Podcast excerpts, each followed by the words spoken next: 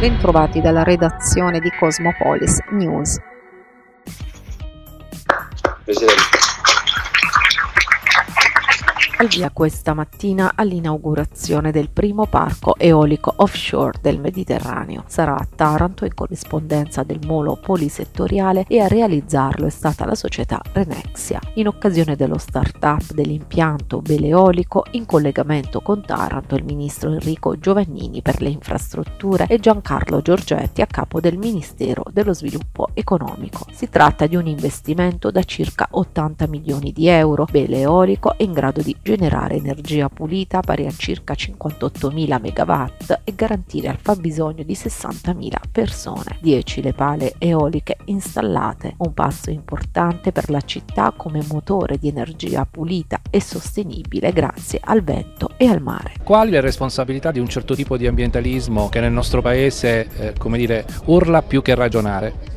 Beh, c'è una parte del mondo ambientalista che è molto coraggioso nel dire le cose, è molto chiaro nel lasciare slogan, ma serve anche la terza C. Non, non basta il coraggio e la chiarezza, basta, serve anche la coerenza. Se non si vogliono vedere più ciminiere, bisogna fare l'alternativa. Se non si vuole più che si produca in, in Puglia il settanta per cento di elettricità è prodotto da fonti fossili, solo il trenta per cento da fonti rinnovabili. A livello nazionale la media della produzione di elettricità è trentotto per cento. La Puglia è più indietro a livello nazionale rispetto alla produzione di energia elettrica da fonti rinnovabili. Se si vuole azzerare quel settanta per cento di elettricità che in Puglia viene, eh, viene eh, prodotta grazie alla combustione del carbone e del gas, bisogna farle rinnovabili. Bisogna mettere il fotovoltaico sui tetti, in primis, anche nei centri storici, eh, ovviamente con progetti ben fatti. Bisogna, fare, bisogna evitare gli errori del passato col, del fotovoltaico a terra, promuovendo l'agrivoltaico, quel fotovoltaico che si mette sui, pannelli, sui terreni agricoli, ma i pannelli non ostacolano la continuazione della produzione agricola, anzi per certi versi può riportare gli agricoltori, soprattutto in, quelle, in quei terreni che non sono più coltivati da tanto tempo perché non conviene più. E poi bisogna fare gli impianti eolici, bisogna farli a terra, soprattutto a terra ma anche in mare. Sono settantacinquemilaventi nuovi casi di Covid diciannove registrati oggi in Italia, quattrocentoquarantaseimilacentottanta i tamponi effettuati con un tasso di positività pari al sedici virgola otto per cento, centosessantasei le vittime sul territorio nazionale.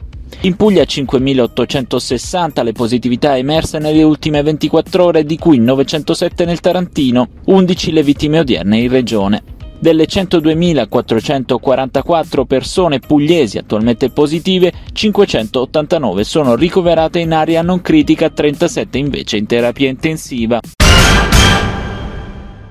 In vista del primo maggio, data in cui dovrebbe decadere l'obbligo delle mascherine al chiuso, nuovi casi, ricoveri, intensive e decessi presentano una lieve tendenza alla flessione. Tuttavia la circolazione del virus è ancora molto elevata e il numero di positivi sottostimato supera quota uno virgola due milioni. I nuovi casi giornalieri sono oltre cinquantamila e il tasso di positività dei tamponi supera il quindici per cento. Abolire l'obbligo di mascherina al chiuso, dunque, è una decisione molto avventata, così il presidente Jim Benino Cartabellotta precisa come l'incidenza superi i cinquecento casi per centomila abitanti in settantadue province. Nel frattempo a rilento anche la somministrazione della quarta dose di vaccino anti-Covid. Fino al venti aprile sono state ottantamilacinquecentocinquantaquattro le somministrazioni agli immunocompromessi, con un tasso di copertura del dieci virgola due per cento, ma con nette differenze regionali.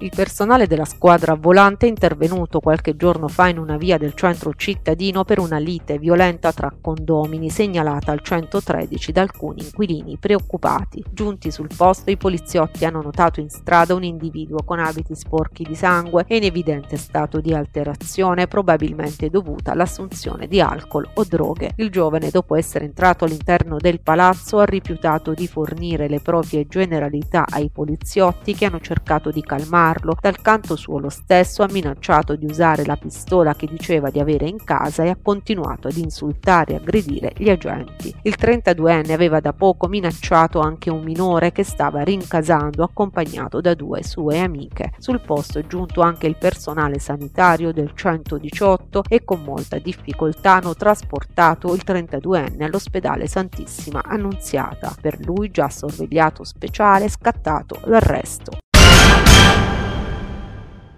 Oggi pomeriggio presso la biblioteca comunale a Cladio si è tenuto l'evento Taranto che Impresa, gli incentivi di Invitalia per un futuro sostenibile, organizzato da Invitalia, Ministero della Cultura e Comune di Taranto con programma sviluppo e il supporto di Casa Impresa. Sul tavolo le proposte per un avvenire fatto di cultura e sostenibilità per il capoluogo ionico.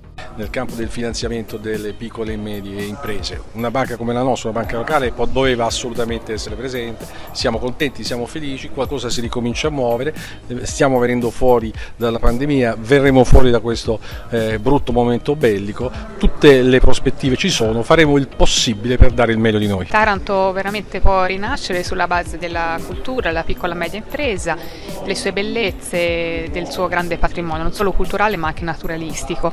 Ci sono tante eccellenze, sicuramente fra le parole chiave più importanti sono la cultura d'impresa, direi la cultura del lavoro, la progettualità e poi la qualità. Bisogna sicuramente migliorare la qualità dei servizi medi di questa città e fare tanta tanta formazione, soprattutto nei confronti della cultura d'impresa, perché questa città possa finalmente cambiare il suo paradigma. Il Marta ci sarà sempre al fianco della città, proprio perché noi concepiamo il Marta come un attivatore di cittadinanza attiva che fa parte di un macro progetto di territorio. Inserire tutti i comuni pugliesi che ricadono nelle aree colpite dalla Xilella nell'apposito elenco delle aree soggette a vincoli naturali significativi diversi dalle aree montane. Questa è la richiesta che Gennaro Sicolo, presidente C I A Puglia, rivolge al Ministero delle Politiche Agricole e Forestali in relazione all'esclusione dall'elenco di zone svantaggiate per alcuni comuni pugliesi. La Xilella è diventata un fattore determinante e ormai strutturale che ha causato l'indebolimento della capacità produttiva dei terreni con il conseguente impoverimento dei territori, precisa il presidente di C I A Puglia. Il batterio presente oramai da dieci anni e ad oggi la scienza non ha ancora trovato una soluzione.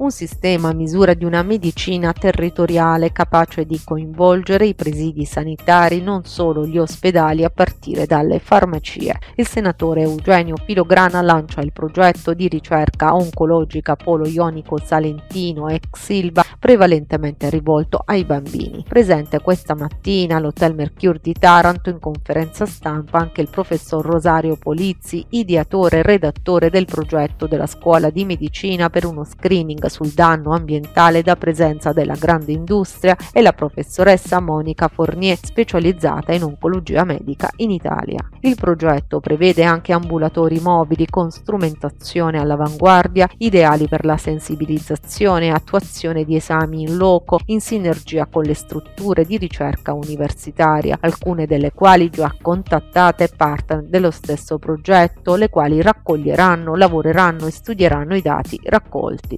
L'obiettivo è quello di arrivare ad una struttura che curi i bambini affetti da cancro e gli adulti colpiti da malattie ambientali. Dalla redazione di Cosmopolis News è tutto, al prossimo notiziario.